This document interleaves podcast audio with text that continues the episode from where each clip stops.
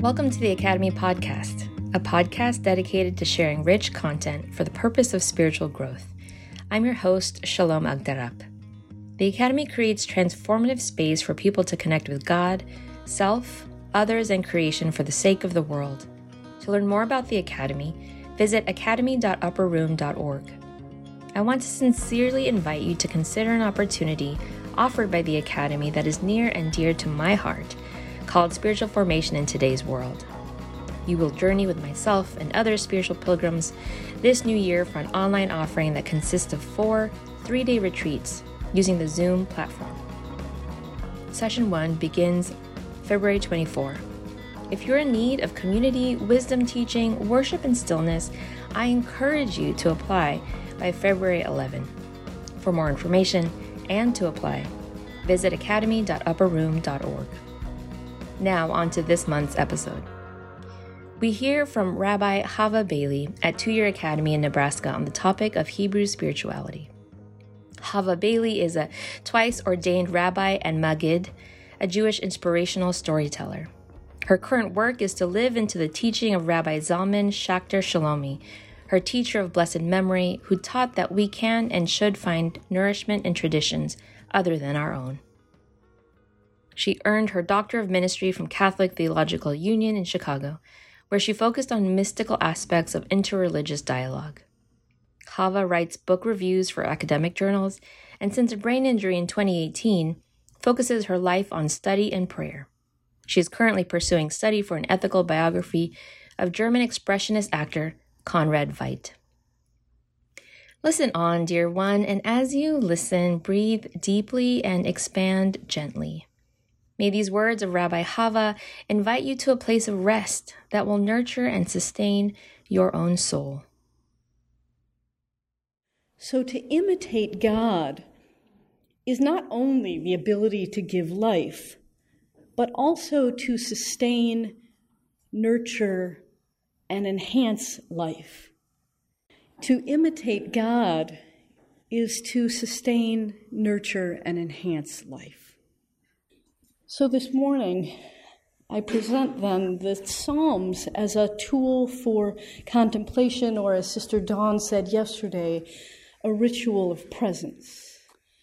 So, Psalms as a tool for contemplation teaches us that sacred reading technologies provide us steps for turning our words into wisdom.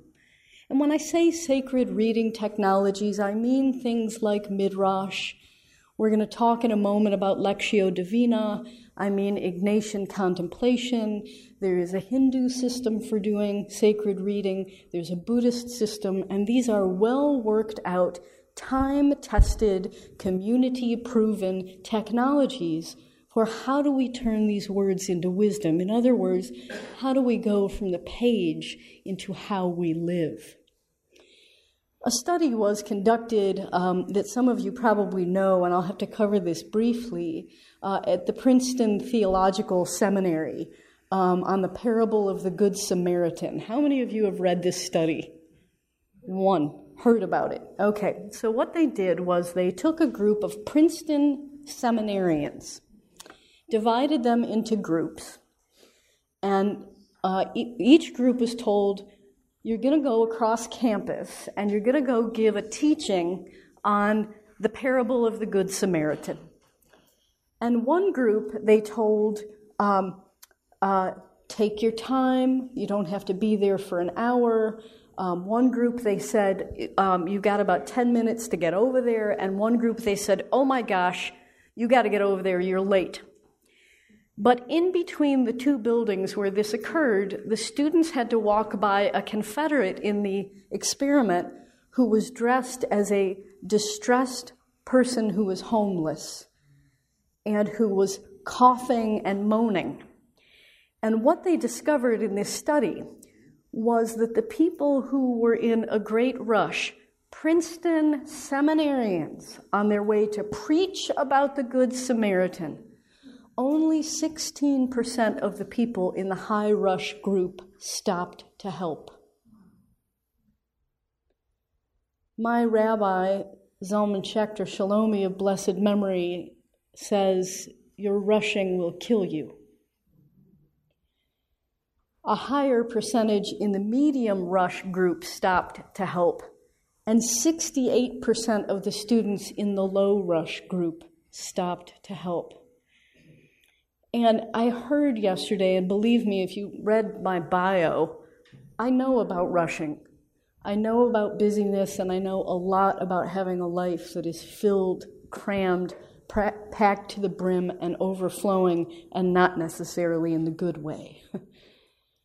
um, but I invite you into the idea of slowing down when we take some time to look at the Psalms and I want to offer you some ideas for how we'll do that during our reflection hour. When we encounter sacred text, there are some inner qualities that it is very helpful to have. Whether it is Lectio Divina, whether it is the act of making midrash, whether it is Ignatian contemplation, or any of the other sacred technologies that we use to encounter text to turn it into wisdom. It's different than just reading. It's the purpose of this reading is to affect my life. So, one thing that's important is to be hospitable to the author or authors. I could have capitalized that A, but um, being hospitable to the authors is like saying the author who created the text, whether that is the Holy One or King David or Moses or later writers, depending on who you think wrote the Psalms, being hospitable to those authors in the way that you would welcome a guest, as I was blessed here on the very first day by a holy brother saying, We hope to welcome you here like the three who visited Avraham at Mamre. Hospitality the rule of Saint Benedict hospitality, being hospitable to the author. The second piece, an openness, a receptive stance. And this is different than academic critical reading, where our job in academic critical reading is to delve into questions like who wrote it and when. What other texts were written around the same time and how does this compare? Did the events actually happen.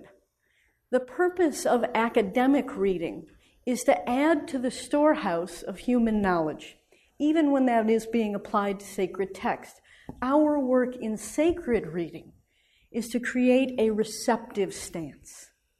It requires an inner and an outer quiet. The text doesn't stand alone, which is why in Judaism, when we do Torah study, even if I'm by myself, I have the Torah text in front of me. I have the commentator, usually Rashi. He's pretty standard, sitting on one side, a women's commentary on the other side, a mystical commentary up here, uh, a contemporary commentary by one of my colleagues up here, and all of it is in conversation simultaneously with each other. The text does not stand alone. So, sacred text is the search for truth and turning words into wisdom. What's important to understand is the text is a doorway. And think of it this way the difference between reading notes on a page and attending a concert. It's not that the notes on the page aren't true, the notes on the page are true. But what was the difference between looking at that page of Pure Heart by Nava Tehila and having this awesome praise band and then singing it together. Or think about it this way if you love classical music, you can look at a page of music like this and go, oh, that's nice, that's true, it's absolutely valid. But what's the difference between that and the expectation of going to the concert? Putting on your finery, if, if, your, if your sister Dawn, I know she has an evening gown and tiara that she wears when she does these things. Um, um, just any day now and you put on your clothes and you go out maybe for a, a, nice dinner with friends and then you go to the concert and afterward you, you sip espresso and you go, wasn't that lovely? And you watch and you listen and you, you hear the hall filling. Both are true. But the notes on the page are the notes on the page. The lived experience is everything you have ever been. That's how that's how we read sacred text. So, in a way, you might think of the words on the page as something you look through, not at. Tomorrow, we're going to talk about the process of Midrash, and, and many of you uh, read the book on uh, uh, the Burning Word book um, about the spaces in between the way that the Torah is written, and you'll see this tomorrow, is that there are things that don't make sense in it sometimes. Or am I the only one who thinks that? Okay, clearly I'm the only one who thinks that. The practice of midrash is what's going on in the words between the letters. What's going on there? And it is in that space that human imagination and creativity are vital, not extraneous, but vital, because it is a path to understanding both what is said and what is unsaid. We believe in the Jewish tradition that the scripture, the Torah, is black fire written on white fire. The black fire is the written word. The white fire the living space in between where we encounter our deeper truths of the text. So during our time of contemplation this morning, I want to invite you to enjoy the silence. And I think what I'd like to invite you to do is choose a short text from the Psalms, maybe a phrase or a word from a psalm that has brought you some comfort, that has brought you some nurturance, some feeding in a time of challenge, some sustenance in your stressed or busy lives. Take some time to enjoy the silence and recognize that that enjoyment of silence is also prayer. The word for prayer in Hebrew, tefillah, means um, it's a reflexive verb, meaning it, the action of it is reflected back on the self. And the root of the word means sort of the action of taking disparate elements and creating something unitive. And silence is probably the best way into that. So, to imitate God is not only to give life, but to sustain, nurture, and enhance life. I would love for you to find a phrase from the Psalms that nurtures and enhances your life and spend some time with that phrase in the next hour in silence. To take some time during these few moments and allow yourself one hour to be sustained, to feel nurtured, to feel enhanced, to feel loved.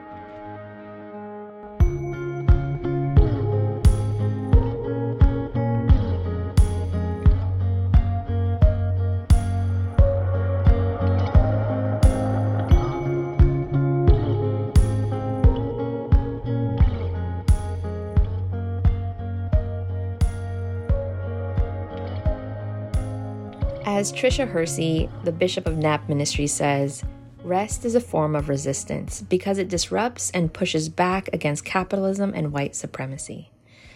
The slowing down and refusal to rush can be a form of resistance. I love this reminder. And I love the instruction from Rabbi Hava that to imitate God is not only to give life, but to sustain, nurture, and enhance life. I need more of these reminders built in to my daily life. And so I took one of the practices and I chose to sit with Psalm 16, verse 11.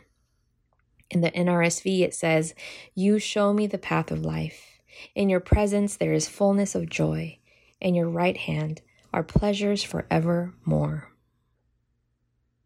We are one month into the new year, and I'm trying very hard to not forget the joy. That joy is part of the spiritual life. That joy is necessary for our household to move well. Emma Goldman reminds us that there must be dance and joy in the revolution. Perhaps sacred texts are doorways, invitations the Holy One urges you to pass through into an experience with the mystical. Perhaps there are living words around you even now, not text, but images, but people that are drawing you in in the same way. Can we pause long enough to first receive the invitation and then to follow? If Rabbi Hava's reflections have stirred you, if there's something in what she shared that resonated with you, I invite you to consider applying to the Spiritual Formation in Today's World 2022 cohort. It's four sessions that take place over this year and will begin in just a few weeks. Rabbi Hava will actually be our first wisdom guide to journey with us, provoking our imagination and inviting us to the stillness that leads life inviting us to the stillness that leads to life in its fullest. Please share this podcast with others. May it be a nudge, a guide, an honoring of intuitions you've long held, and a means for justice in your lives and in the lives of all. To hear more from faculty and wisdom guides like Rabbi Hava, join us at the next online or in person Academy retreat. For more information, visit academy.upperroom.org.